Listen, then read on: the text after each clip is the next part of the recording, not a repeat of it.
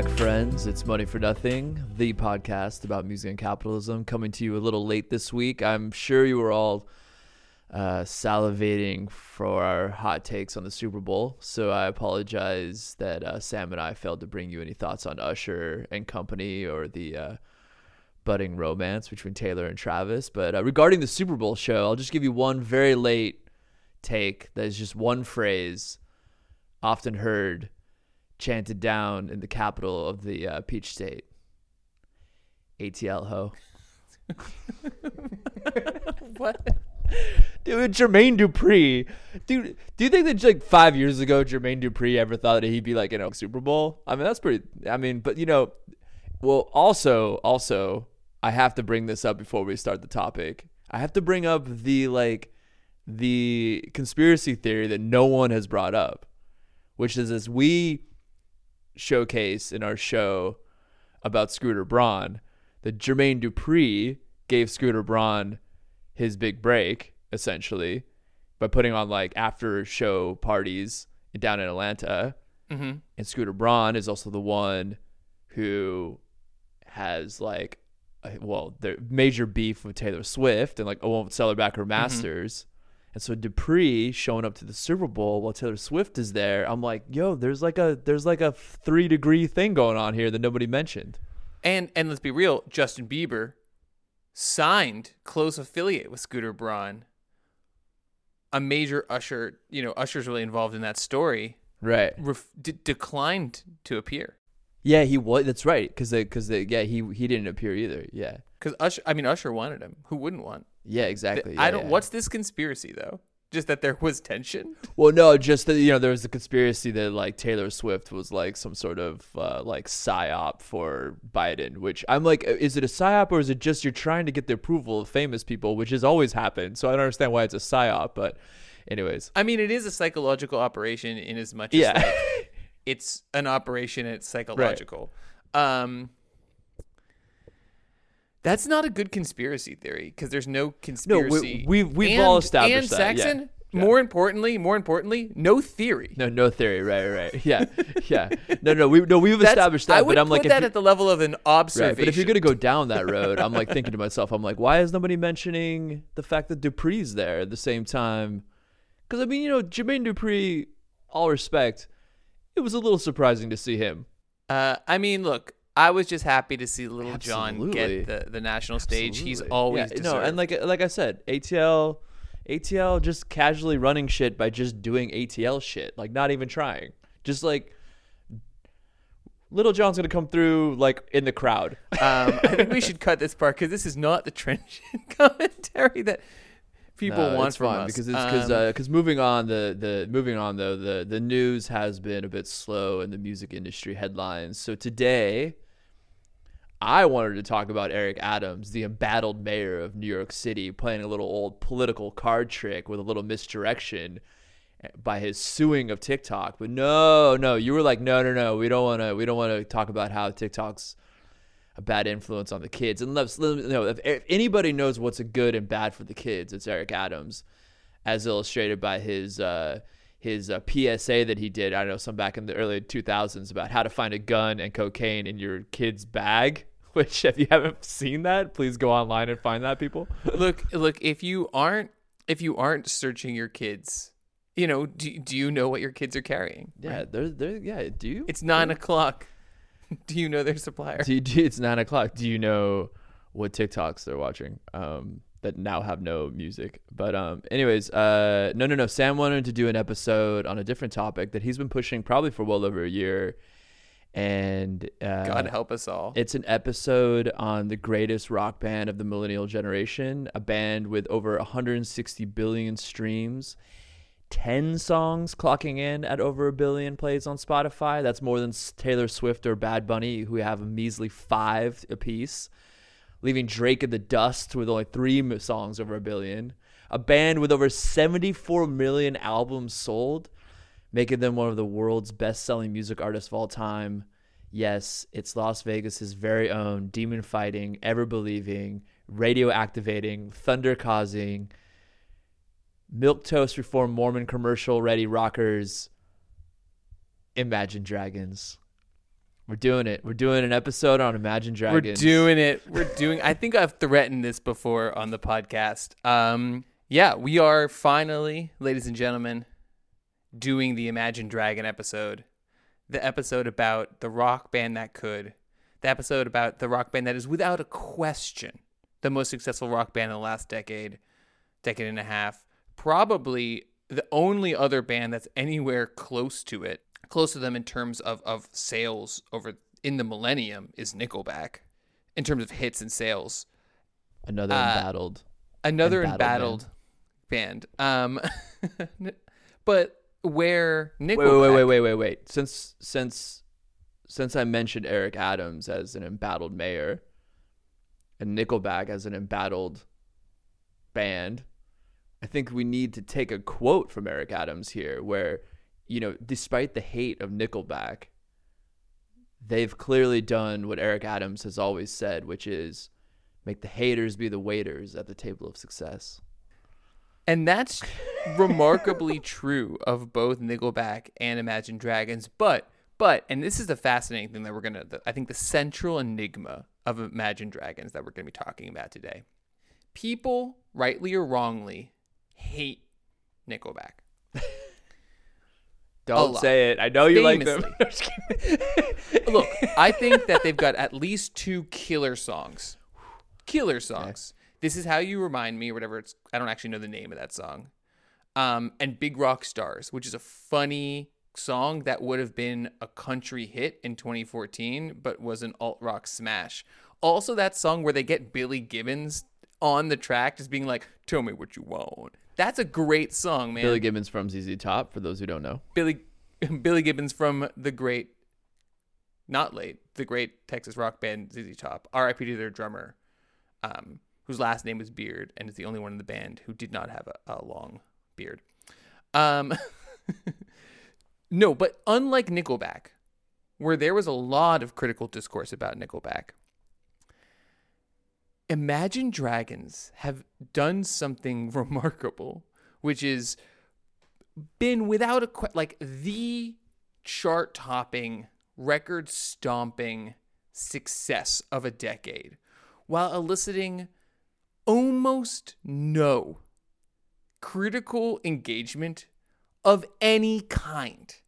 The number of like they get two star reviews in like The Guardian and Rolling Stone, and then like nothing. Like there's not like people. Pe- And like then you know, sell there was this billions famous of albums. there was a famous takedown of kind of uh, uh, Michigan area uh, uh, retro rockers, Greta Van Fleet and Pitchfork. right. This long, like vituperative takedown. right. Um, similarly, there's been like long vituperative takedowns of like Post Malone, which are you know like similarly um, positioned white dudes. Basically, it's a similarity there.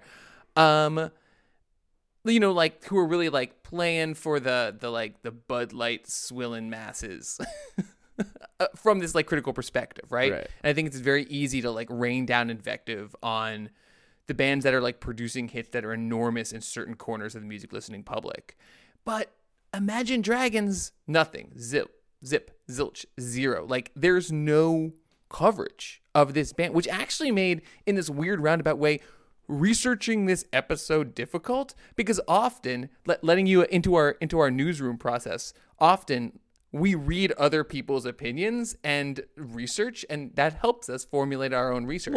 But there was none. So i had to and this is the lengths i go to for science. I listened through the entire imagine dragons discography including the first three eps before their album because that was the only way to get a real sense of what's going on in this band. Yeah, no, I just uh, like yeah, it's such a good point. There was nothing. Like another thing that we another thing that we do is that oftentimes because of your academic status, you have access to uh, publications which I don't pay for and don't have access to, and so you send me like a list of like you know 30 articles that you know I, I could read through before uh, before a, a show or whatever, and like you you literally sent me one article. One article from like the U, like USA Today from 2018 that's like, damn, isn't this band popular?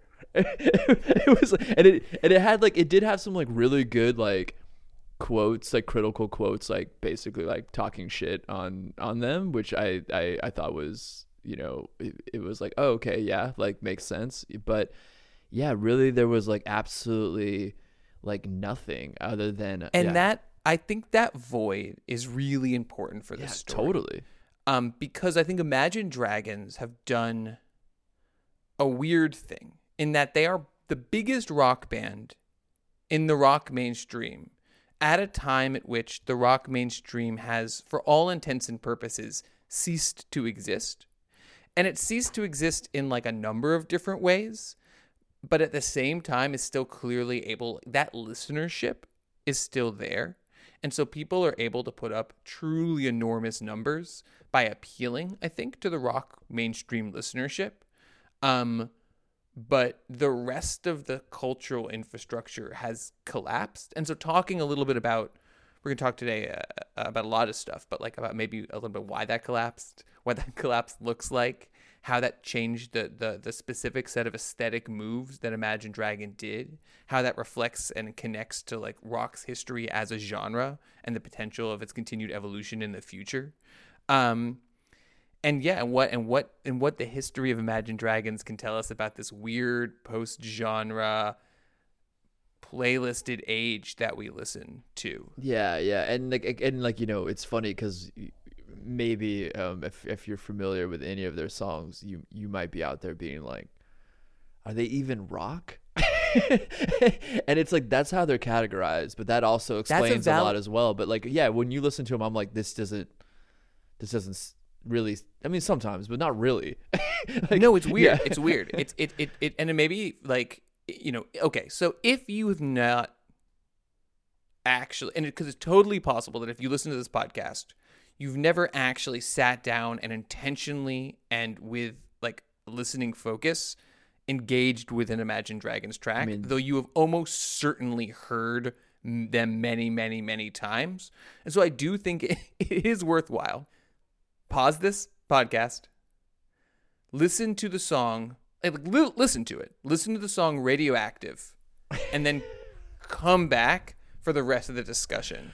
And the it- reason why we're not playing it here because this podcast episode will get taken down ASAP if I even played you 4.5 seconds of that fucking song.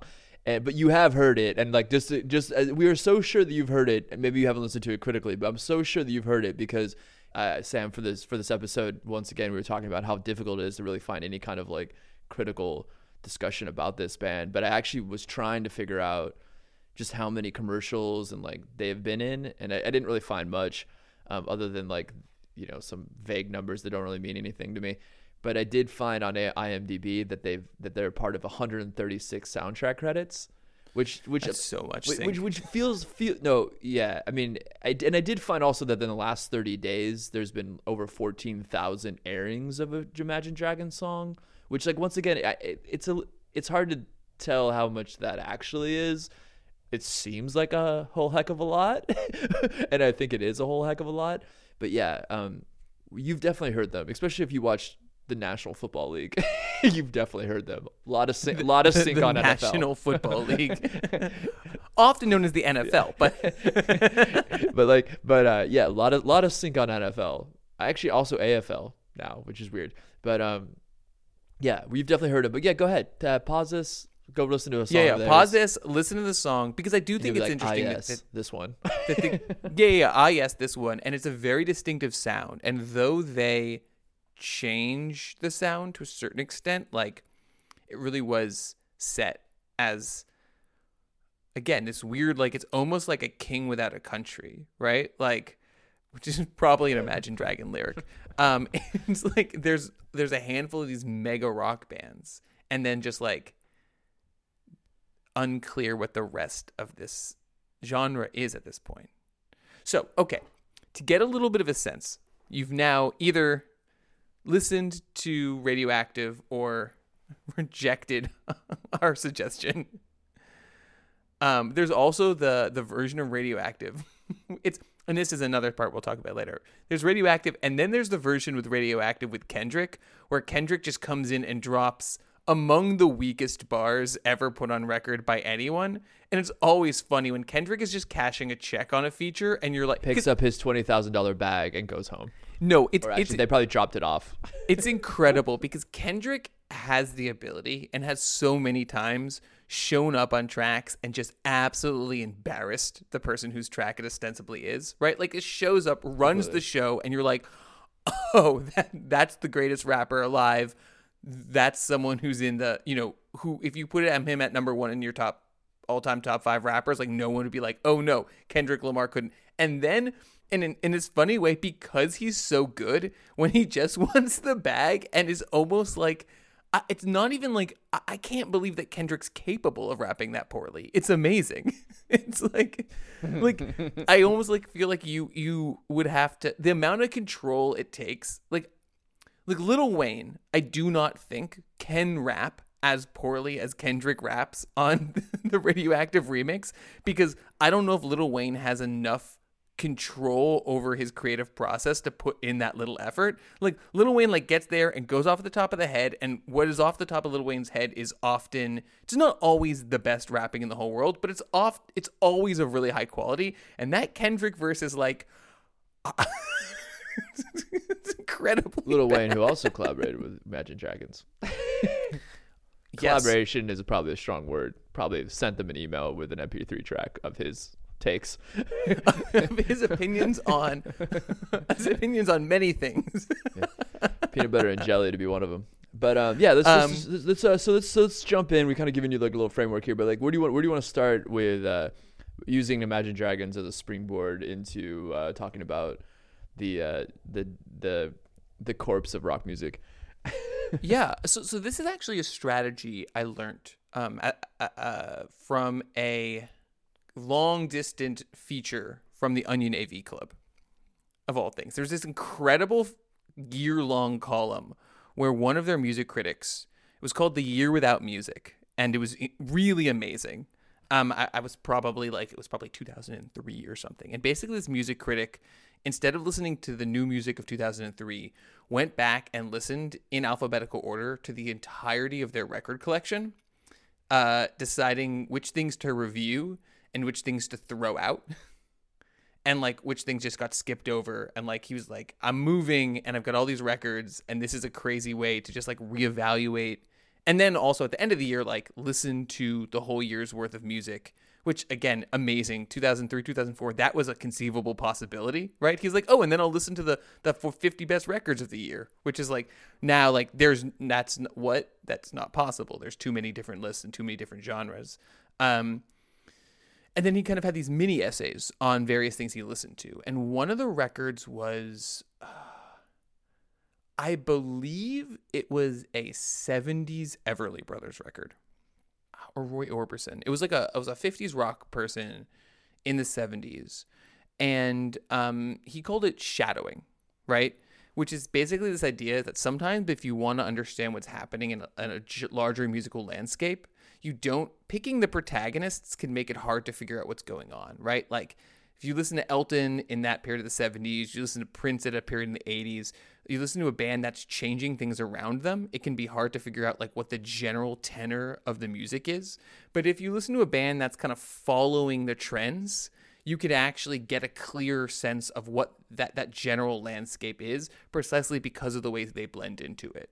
And I felt that in this funny way that even though they were the center of rock music, listening through this Imagine Dragons discography kind of gave me the same kind of feeling in that like this was all these songs were kind of not middle of the road, but like middle of the playlist, like firmly fitting into the trends around them. And that actually by listening through, it was it, it was like a a, a a remind it was like a history, a reminder of stuff you'd hear on the radio, but that you never like quite focused on, which can actually be like hard to get get a get a feel for what what those those pop music aesthetics that are really supported by the industry and are really widely listened to, but often kind of don't, especially in this like post genre, post streaming moment, don't clearly fit into the kinds of narrative structures maybe that we've brought forward from earlier moments in music criticism. So, with that kind of as a framing, and I didn't expect that to happen at all, but it very much was my experience. I actually want to start with the their first three EPs, um, which are kind of okay. They all have like the same cover. They they clearly are a band, you know, with a, a high degree of like professionalism and like vision from from fairly early. And it's interesting because Imagine Dragons, having listened to Radioactive as a shared set of um, experiences, uh, dear listener, um, they're a band that clearly plots a very specific trajectory through a set of aesthetic coordinates and links and in some ways that's their skill right is linking things together so that it can both be whatever imagine dragons music is and more or less clearly related to their ongoing identity, but also can appear on a playlist next to this, can appear on a playlist next to Dark Horse by Katy Perry, featuring Juicy J, can appear on a playlist next to Zedd, uh, or dub, you know, the, the kind of crossover of dubstep or certain Taylor Swift songs, or right, and their ability to make those connections. And so the first three EPs are, are actually, I think, really revealing because they they they especially like one and two because they are the band doing the exact same thing but with a totally different set of coordinates. These records come out uh, in 2009, 2010, and 2011, and they are very much in a way that like is probably important for the rest of the band's trajectory. These are this is clearly a rock band in 2009 to 2011. And it's interesting that that the the the the styles that they're pulling from and developing in relation to are a totally different set of styles. So so you have some U2 Killers stuff, right? This like kind of big like U2 as done by the Killers. Like how do you make how do you make how do you make arena rock? And Killers are from um uh, Las Vegas, which so like they share, you know, there was another band that just did this from this place. So there's that, but there's also like some of the New York like the the the the pop oriented version of like the New York dance rock sound floating around.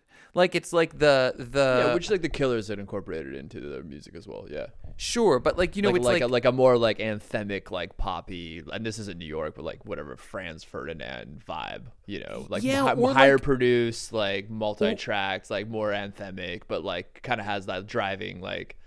Or like or like the rapture the rapture via TV on the radio, who I actually think is like a um TV on the radio. I actually think was a far more important band for the sound of quote unquote modern rock than they get any credit or, or blame for.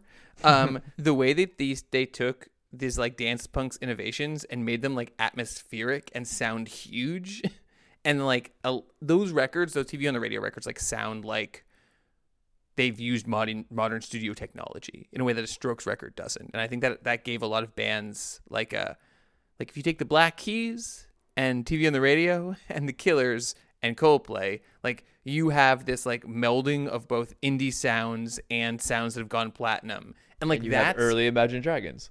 and and yeah, and, and you have early Imagine Dragons. Like and there's like Coldplay slash Muse, which is its own like reconstruction of Radiohead. right, so it's actually all these strands of modern rock music from the late '90s and early 2000s, and uh, yeah, no, it's interesting just to see right, and which makes sense for a band on the rise that you can't go directly to triangulating between all of rock and other genres. Like you have to start off by getting which they do later, and you have to start off by getting a clear um like an audience and again like pulling like here's some really here's some hipper stuff here's some um ballads that are like you can get on the radio with. Here's some big guitar stadium sounds.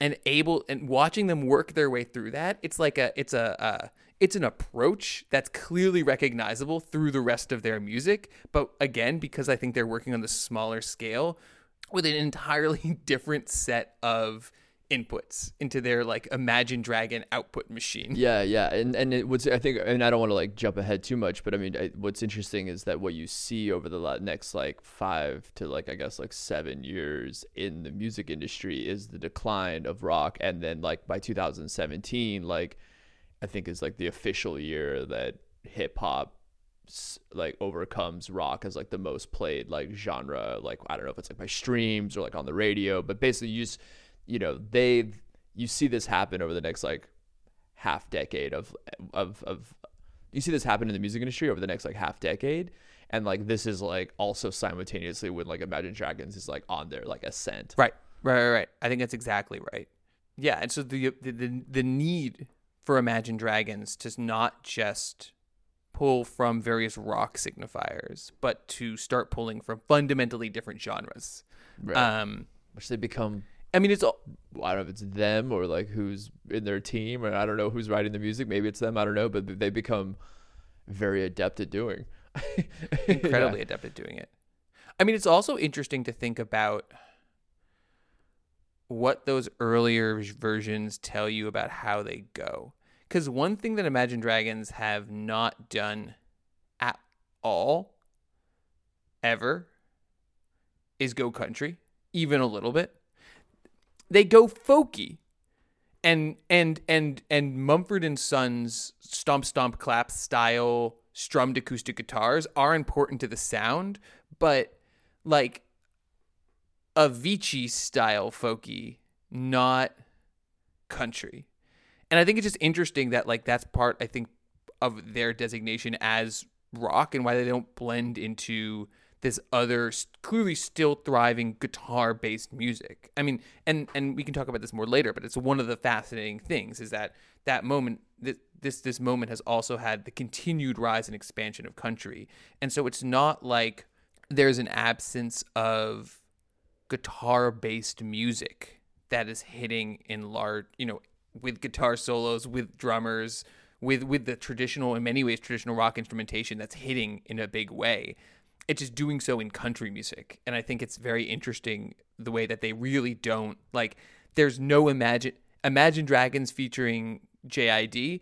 There's no Imagine Dragons featuring like Sam Hunt. Yeah, and that's that's also another part of this story that's happening outside the actual like the band Imagine Dragons that's happening like in the music industry is that you're seeing this rise of country, but you see this rise of country starting to fill the void of rock, which is on the decline. And I think that rock and the thing about I and we could bring this up later, but the the thing that I find interesting about Imagine Dragons being called a rock band is that like in a lot of ways they don't fulfill these sort of like stereotypes of like what we consider maybe more of like a classic rock band where like they're not like party fun. It's not like these like heartbreak ballads. It's not like it, it's not like a bad boys. And like in a weird way like there's not like a story behind a lot of their songs. Like it's not like an actual story. Like a bruce springsteen is like a song it's like a story. Right. and so in a way like because you don't have that sort of these sort of stylistic elements anymore but country does. And so not only does country have like the same sort of instrumentation, but country has like the bad boys or like the party anthem or like, you know, I'm or like, you know, the chasing the girl classic song or and coupled with the sort of classic instrumentation. They have like their bad boys, like Morgan Wallen's a bad boy, you know. They have like their good boys, you know, like things like that. It's like it you know, and and so I think that in a weird way, it's it's you, while while Imagine Dragons is like becoming the biggest rock band uh, of the of the millennial generation.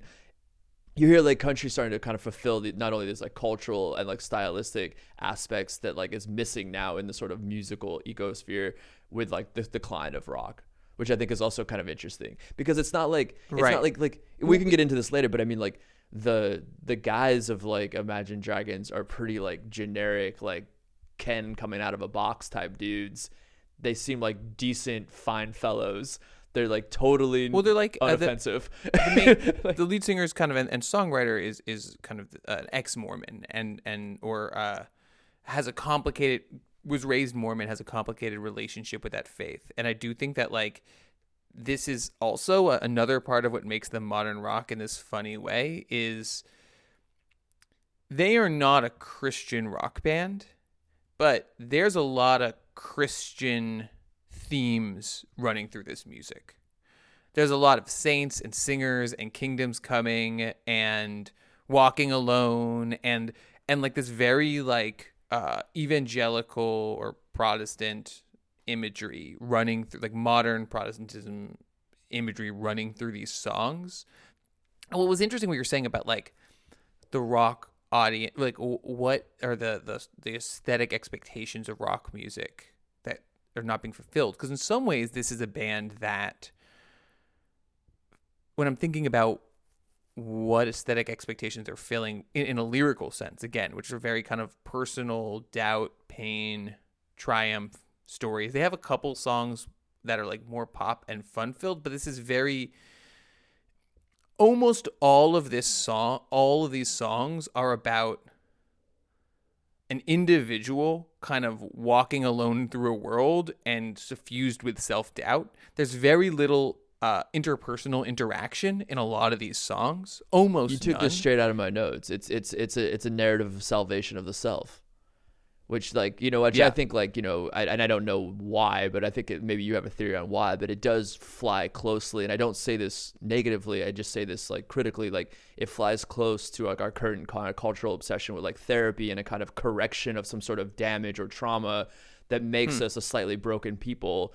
And you hear this in their lyrics, I'll bet vaguely about like having demons and being radioactive, but it's kind of coupled with this like anthemic overcoming stadium chorus sound, which I which I find like very Yeah. much like part of their formula and like w- what probably is if you're looking for something that resonates to like billions of listens of people then like i feel like maybe there's something there but like i don't really Yeah, understand no. why other than like No, the world a- sucks absolutely. I don't know. no, no, I, I, I think you're, I think you're totally right. I think that that that not not always, but a lot of it, it's kind of like a individual and self doubt, but overcoming, not so much like through the catharsis of a Yeah, really big sound.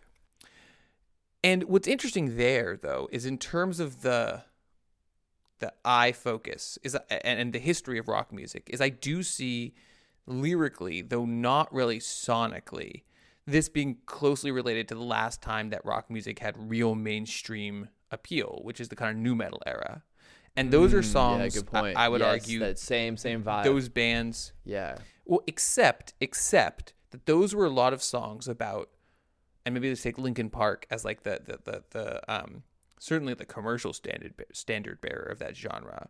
Intense, crippling self doubt and anxiety and examination. that's not overcome Um, but but that is sadly not overcome. But also that that's often then projected outwards against another person right usually a romantic partner. And so that is really angry music. And that's one of the reasons why, like, it gets really angry music. And I think that it was perceived, though, in my experience as a teenager in the early 2000s, like, not consumed this way, but I think it was perceived and it has been perceived. Um, it was perceived at the time and has been perceived in the years since as kind of very angry masculine music.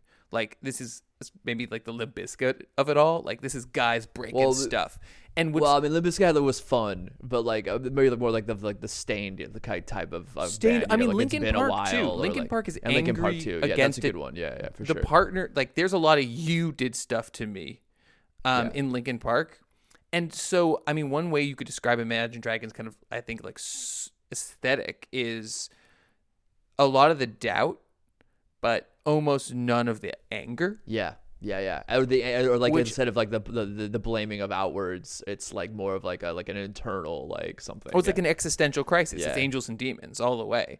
Um completely. and that I mean that makes a lot of sense for um I, I could imagine a lot of people in like post post 08 America especially like post recession America And yeah, I would even say just that not to not to go too far on this, but I would even say like if you're looking at like their covers, their covers also like have like a, a an aesthetic nod towards that sort of era of like especially Linkin Park. I mean the text almost the text of their name almost looks exactly the same, but then also all those sort of like nu metal bands where it's like the nu metal bands are maybe like kind of dark and creepy and like a little cold and like metal, you know, like like actual the actual mm-hmm. material of metal like kind of looking.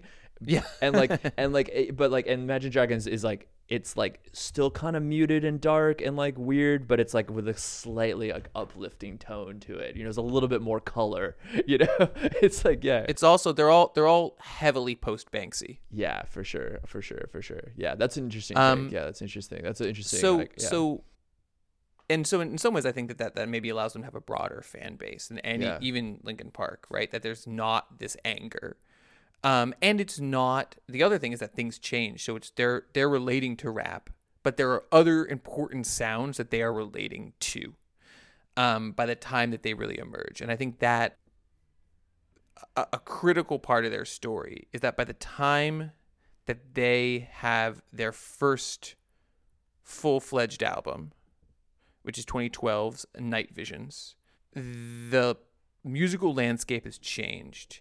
And what's happened and is really just starting to happen. And, and in fact, thinking about the trajectory, like the, the time of this, like they're fairly early on all this stuff, is the rise of EDM and the rise of electronic music as a major sector in the experience and the aesthetic the aesthetic experiences of I think what, what would have previously been rock's major art audiences, right? This is the moment of brostep. This is the moment of like Skrillex Mach 1. And EDM does a couple of different things. Uh, one, it allows for the f- first time, and, and like post dubstep EDM, for one, it allows for the first time dance music to be big and aggressive the way that rock had often been, right? This idea like the- it's like house music isn't fight music, but some dubstep is, and I think that that was really important. Yeah, I was thinking Skrillex too when you like when you when you yeah I was it's funny before the recording this pod I was thinking like there is definitely like this like dubstep Skrillex sort of influence as well that and I, I didn't think about how yeah historically like that was coming up as well at the same time yeah Yeah, right. You know, dubstep is the first kind of dance music I think that like your tradition, like your platonic ideal frat boy was into. yeah Um, but at the same time, ideal frat boy but at the same time, I think that also dance music has this tradition of emotiveness mm-hmm. in like like the long like if you think about like the the house vocal like gospel music into house vocals into the rest of dance music. And so again, I think there's a way that dance music can have and has a space for this kind of um, um raw display of emotionality that again fits well with uh with this moment. and then finally, the other thing that happens in this period of time is um and was kind of a fascinating like rock trajectory of its own in relationship to the changing sound of pop music, right? Because it's so we're it's 2012, rap is ascendant. This is a moment where pop is increasingly turning towards rap.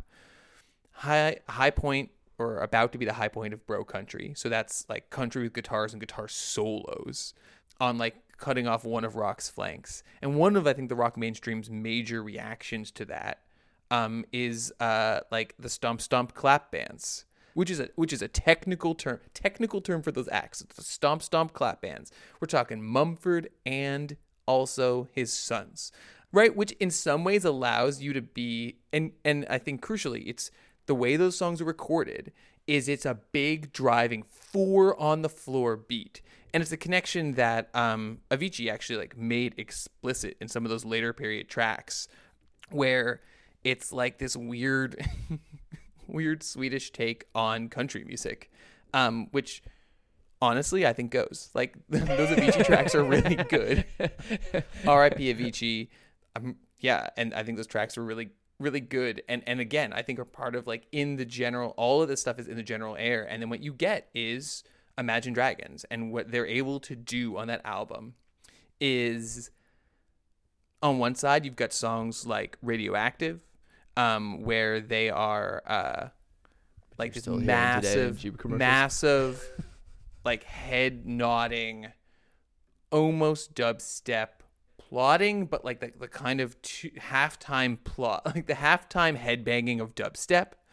with some of the like production sounds and, uh, and I think importing that rhythm and importing that vibe and importing that like set of palette like the, the, the sonic palette a little bit of electronic music allowed them to make something that's kind of rock music but is able to speak to that general sense of what's happening and then uh, on the other hand you've got songs like demons um, that are really like classic post Coldplay ballads that that that kind of takes that that that like uh, uh like how to save a life vibe. It's a how to save a life type beat. Uh, Truly. and just and, and and and by doing both of those things, they have like a massive hit album. There's one more crucial piece of this, which is the Eminem of it all. Because I think one of the people who invented this sonic blueprint for how you do like rap and rock together is Eminem on those handful of tracks that he produced with Rihanna. Like Love the Way You Lie is like crucial for the existence of Imagine the Dragons. And then in in in a in a delightful piece of a hunch being right. Do you know who produced Radioactive? Alex da Kid. Do you know who produced Love the Way You Lie? Alex da Kid. And you're like, "Oh, okay, cool. This is why this is why it sounds like Love the Way You Lie. This is why it has the same kind of beat that's kind of rock and kind of rap and kind of EDM and man and manages to, to draw that line through and reconstitute a like the the fragmented rock audience of people who would be listening to rock if there was rock to be listening to, but no one can do it as good as Imagine Dragons. So, so maybe sparing the audience a detailed analysis of every single album after that. Essentially, maybe would it be fair to say to just sort of like that they continue to basically do this, do, exactly, exactly that, eh, while incorporating various other forms and genres that are being popularized over the next like ten to twelve years, minus country. Yeah, I mean, I I, think think, they've that done a like, reggaeton over the next, over the next, and and you know what? And I actually think that that's also a strength. Like, so they basically change nothing right. about that kind of general general take Because now some rock ballads, is them. Some yeah because Yeah. now rock is them. Some radioactive some ballads. The, the only the only thing that changes is that um, as i think pop music gets more facility with rap um and you start having pop songs where you flow effectively where where the, where the vocalist kind of flows he starts doing that and is actually pretty good at it. So like that's the only change. They they incorporate slightly different shades of edm they like the, he like has kind of more tongue twisty lyrics ish and then it's exactly the same which is actually i think in like the like the dog that didn't bark like what you just said about them not trying a reggaeton song is really interesting because it's not just that their hit songs all sound kind of the same like like as like a well they all sound kind of the same but also like there's a clear trajectory there but it's not like the like the those are the ones that hit and they tried other stuff and it just didn't go anywhere. It's that they try like there's some weirder songs on this these records and there's some like more poppy stuff and it's clearly like things that either they wanted to put out or that fulfilled a desire from a certain segment of their audience. But like you're right. They didn't make a reggaeton song. They never go do a full dance pop song right? In fact they're really good and this is a, a remarkable strength for a band that in some way at, is as calculated and intentional as Imagine Dragons that they like they don't in a way that like late period Coldplay is just like oh we made a song with the Chainsmokers that is just a Chainsmokers song and really isn't Coldplay or we made a song with BTS that's just like a beat right? Like it's just really not is really not like doesn't sound Oh like the band. And you know honestly like the Coldplay song Coldplay Chainsmokers song has kind of grown on me because Chainsmokers have a way with a pop hook, but like it really is not a good song. Um, also, Ulysses and his gold. Side note: Ulysses doesn't have gold. That like if you're gonna reference Greek mythology, geez, do like a, a shred of research. Ulysses and his gold. There's no. That's not a thing. Anyway, um, the, I, no, but right, like the sense of like knowing themselves, knowing their audience, and not doing weird stuff is actually very impressive because I think there's probably a lot, especially when there's moments when like some albums do less well than others. I'm sure there are moments where they're like, you know, Bad Bunny would be great on this song, and they're like, that won't. That's not a good idea. Well, actually, actually, what's yeah, it's, it's exactly what I said. It's because they are rock, and it's like it's like the, the it's not like there's anything really changing within the genre, and like whatever they're they're dictating it. They are rock, and it's like now they've had their lane. This is what people, you know. Okay, a couple things. Because I was trying to do research here, and it was impossible, right? Like, but one of the things I did was I went on X, Twitter, whatever, and like was looking through like like like tweets and like it was just a lot of people being like my favorite bands and it'd be like Led Zeppelin, uh, the Beatles, uh, like ACDC, like all these classic rock bands, and then slotted right between would be like Imagine Dragons, and you're like what? And it's because it's like it kind of goes what we're saying, like they're just like the only rock band in town, really. If you're go, you know, and, Well, it's them and, what- and but 21 Pilots. Right, right, right, right. But like, I- so I think that's also kind of like a like an interesting thing of why they've made remained consistent because it's like they don't they they don't they don't have to. Ch- there's no incentive to change. They're continue, you know, like and, unless you start seeing their streams or their albums start to like you know taper off and like whatever like another style of like quote unquote rock music if we even can define them as that start to like rise and become more popular like what's the incentive? Like they have their lane they dictate it they're the most popular band in the world and so why change? No, and their their double their double album, their double and like it is it is impossible like impossible to overstate how many streams this band has. And this is what's crazy. Like I sort of expected them to have a number of 160 billion is what i said you know, but but like but like but if you look at the breakdown of the songs on the album, I expected it to be the big hits had a huge number because they're being playlisted because they're being um pushed on various formats and then an inc- a a really significant drop off but like everything is over a hundred million plays on these albums every Yeah, no, single it's- it's song on a on a two cd double album Right. released over a decade into the band being Yeah, for some, for like I, one one of the tweets I saw was like a congratulations to like one of their, like the latest song of theirs that reached a billion plays.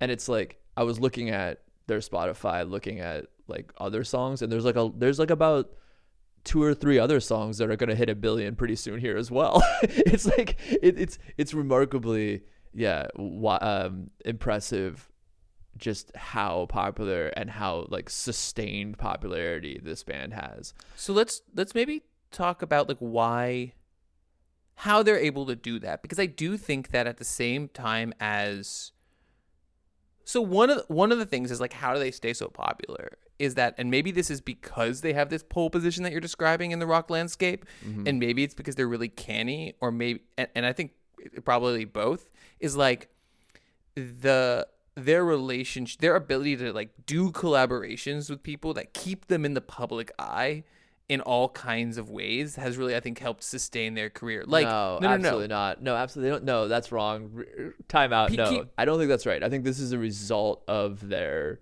success. I, think I think uh, we'll like slide into the last ten minutes here, maybe discussing and trying to theorize like how they're able to do this. And like one idea I have, I think, is because of this this sort of thing I've been hinting at, which is this sort of unoffensiveness. And I don't want to say generic because I think that actually it's quite impressive the way that they do what they do. They do what they do well. I'm sure they have a lot of help, but I think it is actually rather impressive. And like as you said, they've their sustained success has been from like basically them not really changing and veering from the formula, which is which is even just as like Right. anybody doing anything in their life, like there is a desire to like want to change things up, and and they're good at not doing that, as as you were illustrated with like Coldplay, right? But what the thing I find so funny about them is that they, maybe going back to my point earlier in the um in the show, is this sort of like they seem to also, and people could argue with me about this, but they seem to also be in step with this sort of ongoing sort of sanitizing of so much culture at the expense of like excess or risk. Like you can see this in Hollywood, where like there's so much is either a remake, undoubtedly updated for today's predilections and contemporary like moral norms, woven into some sort of like lesson or modern parable that shucks off any kind of ambiguity, you know, in place of like a easily definable dichotomy, like a good, bad, you know, like right or wrong, right? And like they just they're kind of vague, whatever. Yeah. So it, it, there's there's nothing offensive about them, and so like they're you know they're not gonna have like any kind of scandal. There's nothing offensive about them. The music is lyrically vague enough with like an uplifting sort of moral or overcoming sort of like like result of like you're you know you're overcoming your demons you're doing this and so what i'm the, the point i'm trying to make is is that they fit very easily into soundtracks and car commercials and the nfl and soundtracking the women's world cup in 2015 and these things where it's like no League of Legends. League of Legends. Like, there's nothing about their music that is gonna cause anybody to be like offended, other than like maybe. And I, and I think that's kind of interesting about them. And I don't know if that's part of it, but it's like they're they have a they're successful, they're recognizable. There's an uplifting head nodding as you illustrated like sort of sound and then like lyrically it's all about this sort of what we said earlier this sort of like salvation of the self overcoming something right and so like you it just easily slots into everything from a women's world cup to a jeep commercial and it's like there's also something genius about that and i don't know if that's recreatable but they've found that and it just is in step with culture and maybe in some way even kind of like influencing culture and but it's in step with marvel movies nfl whatever just slot it in you know and it just works like really really well and i think that and that creates a sort of um, a cycle where it's like now people want that in there to represent them with their brand. So like the women's world cup or league of legends or like a jeep commercial they like pull for that and like, I don't think that's necessary. It's, it's weird. It's just been this sort of cyclone that I think also helps sustain their popularity. Is that like we know what we're getting? I think that's Yeah. really I think that's a really acute reading. Um well so what you're saying kind of is like is like it's like this is like a perfect distillation of like vaguely Christian rise and grind culture. yeah, exactly. Like yeah. neoliberal, individual, effort based, the self as entrepreneur, but like a spirit, but like not just an entrepreneur in a business sense, but like a spiritual entrepreneur. It does actually because it fits. I don't know if you got to see, um, in in 2014 they do the theme song for the League of Legends World Championship Cup, which is like huge. That is an enormous. They that thing like sells out Madison Square Garden for a week live to watch people play that game, and the video is really interesting because it's and they've done it. They've done two of them, one themselves and one with JID, um, both of which have over. well, Yeah, I think both of which have, are some of their billion yeah, play are, songs. Um, but but like the video for that is this perfect it's like this guy like an animated character loses in cyberspace and like gets back up and like cracks his knuckles and shakes Right, off right, defeat exactly and then right. like gets right back onto the computer to like then gets like zooped into the sky Yeah, and right, right, right. super but like it's like gets back onto the computer and it's like this sense of like defeated but like getting back up Right. and it's, it's all like about getting back up. It's all this self salvation of the self. It really is. It's like the whole thing, you know. And and like you know, going to, to, on top of what you're saying, if, if you read quotes from the lead singer Dan Reynolds and these guys, it's the same. Like I mentioned, you know, tongue in cheek about being like a you know kind of milk toast like Mormon reformed Mormon, but it, this is actually something that has been brought up in interviews with him, and he literally says like I was a Mormon. I'm I raised my kids spiritually. So he's like not Mormon anymore. He says he was a Mormon and then he raises his kids spiritually. This sort of which also fits well with this sort of culture. He also and a big a big part of that is actually a really dope thing he does is this huge he does a lot of fundraising for like LGBTQ plus kids and like youth support, which I think is one of the big sticking points between like I think he's gestured towards this carefully in interviews that like that's one of the major Right. like belief differences that separate him from the church he was raised in and like I like a lot of anyone who's like a major rock star raising a lot of money for good causes is like I and I believe he's probably a, a good guy. Like this is not well, regardless, the point is it's unoffensive. He's unoffensive, and like even the way he looks, he's like he looks like somebody who takes care of himself. He has like an eight pack, He has like a like a like a haircut. He just he embodies like the modern. That's a haircut. Con- no, like a, like one of those like you know typical haircuts that you see that Like tight fade, Yeah, yeah. That, that tight fade that embody like the, you know, I say this critic, you know, kind of tongue in cheek as well, but like embodies this sort of fresh out of the box like Ken type character for like a contemporary culture. And like, and who are the other guys? Who fucking knows? But they're like, they all look kind of like on some version of that, you know. And it's this like, it's just, it's like, I think it, it really is. It's just, it's, it's like, it fits, it weaves so well into like the contemporary liberal, neoliberal, democratic voting sort of culture. And it's, it, it So that that's interesting. I would not say it's just like no, I would not. bet You're you- right. You're right. Yeah. Go ahead. Yeah. I would bet you that that Imagine Dragons fandom cuts across a lot of political divides in this country. But I, I do think you're you're right that like or they're like and apolitical, maybe- and that's why they do it because it's just this like it's just this narrative of like it's anthemic, it's head bopping, it's like unoffensive lyrics. You're never gonna hear them talking about anything specifically politically or socially politically in their in their lyrics. It's and no, and it you could be you and could it's be complicated uh, you could be an like- aggrieved rural Trump supporter, or you could be like um uh you know a urban. You know, non-binary like high supporter. schooler, or yeah, aggrieved Bernie supporter, and like you could still listen to that song because it's just about overcoming your demons. Well, what are the demons? It's up to you to fill that in, fill that gap. Well, I mean, it's also I think then you know thinking about this them them as a perfect band that's like indicative of this moment is that at some level the you know the sense of like being ground down and having things that you need to overcome and the extent to which that's really widespread in American society especially over the decades Sure. and decade in which they became such an Became Major band. Yeah. decade, but in which in which really that, that yeah, this idea that like they're not addressing problems in some ways it's like therapeutic music, but at the same time like I have a hard time criticizing that because it's like it you know saying like you can't like I'm sorry you're having a hard time with the power of this chorus. We can get through it together. Is not like at some level like that's what music's supposed to be about like Yeah, to do. it's yeah, like, and- supposed to help and support you and every, everything it doesn't Right. doesn't offer a sol- Imagine Dragons we've we've come to doesn't offer a solution. right no and, and like and no I, actually i completely agree with you and i think this is a good place maybe to sort of like slide into like the the end of this episode is that like i completely agree with you i say all that and as anybody who's listened to this show or even a couple episodes knows like i obviously have my own personal critical opinions about that culture which i just described in which like imagine dragons so easily fits into and maybe even like influences but I agree with you in the sense that like I don't necessarily have a problem with that or think it's like anything necessarily to criticize.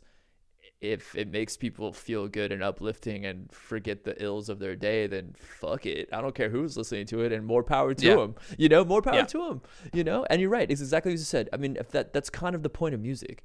And i mean i admit when you want to do this episode you've been wanting to do this episode for a while i've like been like i don't really understand like why this band is so popular but actually like now i completely do way more than i understand other artists that we've talked about like drake or taylor swift like you know like this band seems to kind of make sense at least for like our current cultural moment for sure And with a huge audience that isn't necessarily being served in the way that I think it once was.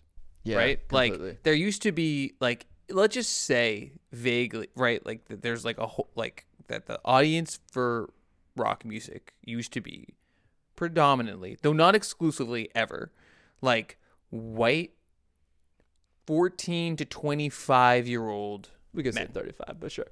Yeah. 35 sure 35 right? But like but that and that there used to be a ton of music that targeted those listeners in a very particular set of ways. And there's a lot of music that still does and cut there's a lot of ways to cut that like angsty masculine cake but but like the the the the the, the kind of like listening that is you know filtered in a very different way through like i don't know guns N' roses or soundgarden which is both about being like like uh like masculine energy intensity but also self-doubting in certain ways. It, you know in, in a very particular way that that huge and you and people are still listening to those older bands that are doing that but there just aren't that many newer bands that fulfill that set of um I guess traditional aesthetic desires that have had this long history in music over the last 40 years Um, and maybe that's actually thinking about the relationship between Imagine Dragons and those older bands is a, is a nice way to start tying up the episode because there's this question of like, where does this leave rock music? And I think it's kind of interesting because I do think that if you look at listenership, um, we, we talk a lot on the show about the ways in which temporality and changing forms of temporality have shifted styles of musical consumption and often often in relationship to, to new technological developments. But one thing we don't talk about really ever, I think, is the way that some of those shifts can happen without new technological developments. So I'm thinking in particular about what the continued stranglehold of classic rock radio has done to rock music. because in some ways, there used to be a lot of modern rock stations. Those kind of collapsed when they went nu metal and then there wasn't like an aesthetically viable thing for them to be playing for like a decade. There was a lot of indie, but those were already being covered by college stations. There was old music, but there wasn't this mainstream that Imagine Dragons, as we've said, fulfills so well. And those those so those stations closed. or or so or they I think- became like quote unquote just rock stations, but they stop unofficially at like in like 2006. Like I don't think about anybody who's from LA, KLOS 95.5, which was always doing modern rock, and now they're just a rock station. I don't think they say classic rock, or they if they do say classic rock, they play music up to 2006, and then they don't play anything after.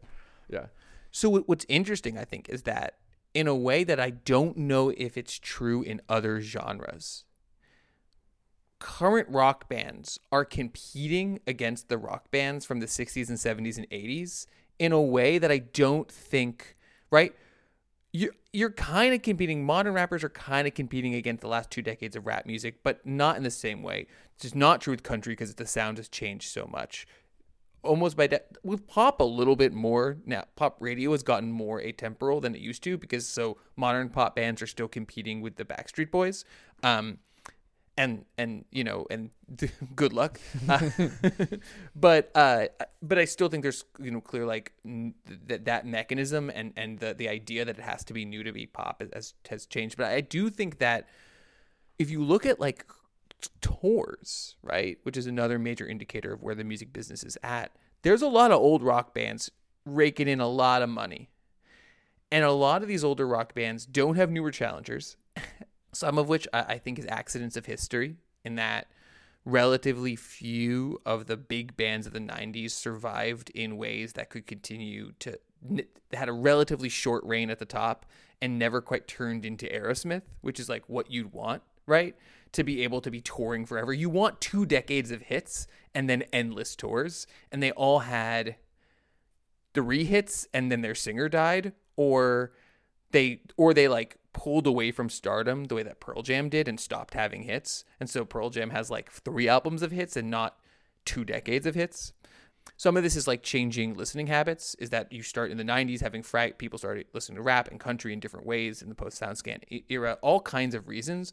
But I think that in this in the t- upper echelons of rock, you do have newer acts being having to compete with Paul McCartney still, yeah. I'm trying and to that's think. tough yeah, yeah. and and yeah. so what I do think you get is this funny bifurcation, and this is maybe where like we can circle back all the way to the beginning to think about the like total lack of critical discussion of Imagine Dragons because it's not just Imagine Dragons; it's a total lack of critical discussion of any of the major rock bands of this era. Like no discussion of Twenty One Pilots, who also have a lot of major hits, who I actually think are musically interesting. Twenty One Pilots are doing kind of cool stuff but like there's no discussion of them at all and i do think that actually you know there's a lot of you know question and we, we you know in previous episodes about pitchfork about like what's the role of music criticism in contemporary you know listening habits. But i think that without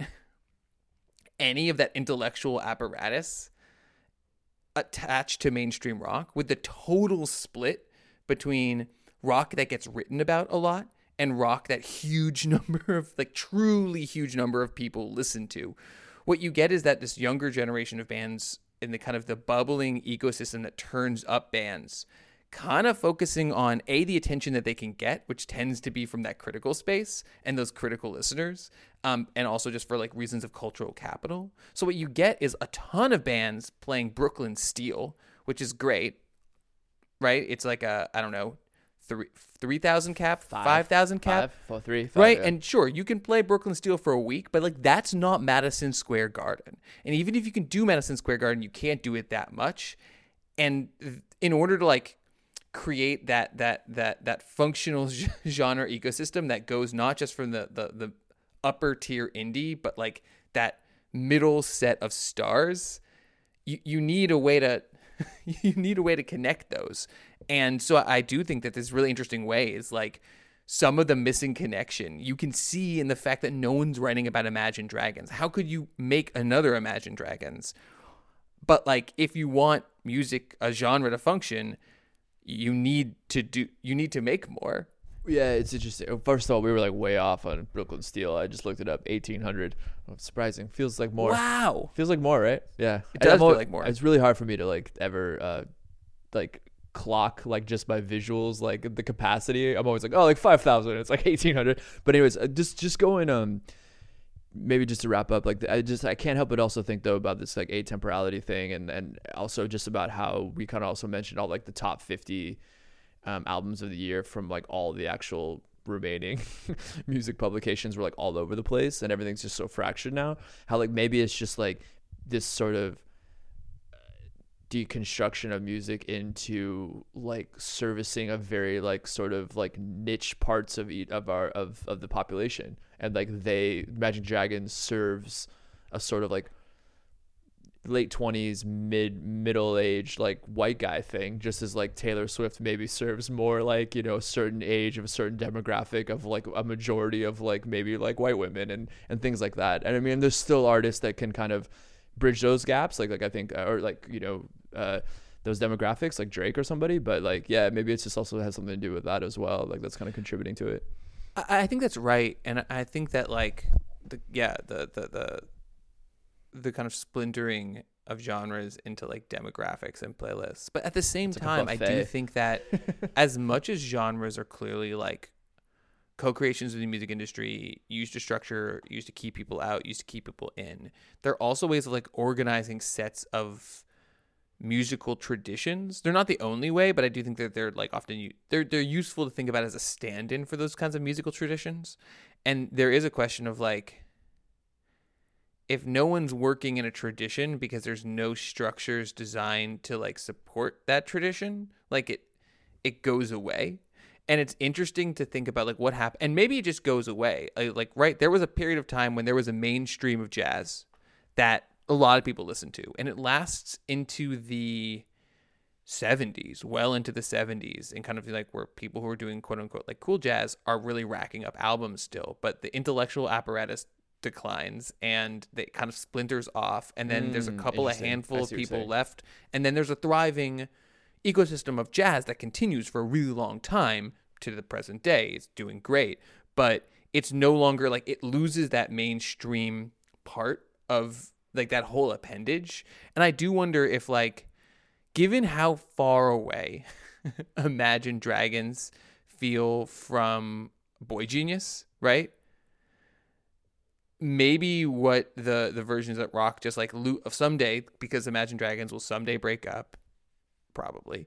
Um, you just lose that entire true upper level appendage, and then everything else is like an almost probably an order of magnitude smaller.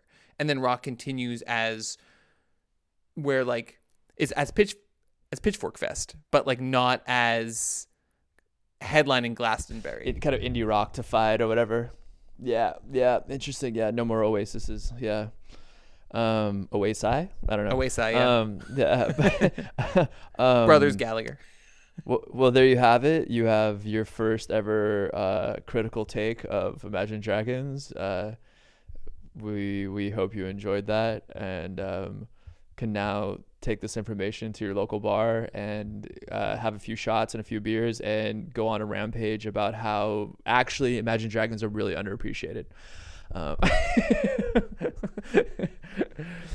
um, We're sorry. thanks for listening. We'll be back soon. Music by Bird Language. I'm not sorry. I'm not sorry. I think this needed to be done. I feel sorry for you for the dedication you put into this this this podcast where you listen to the entire I hope you did it with headphones. Oh wow. Okay. Okay. Shout out to Shauna.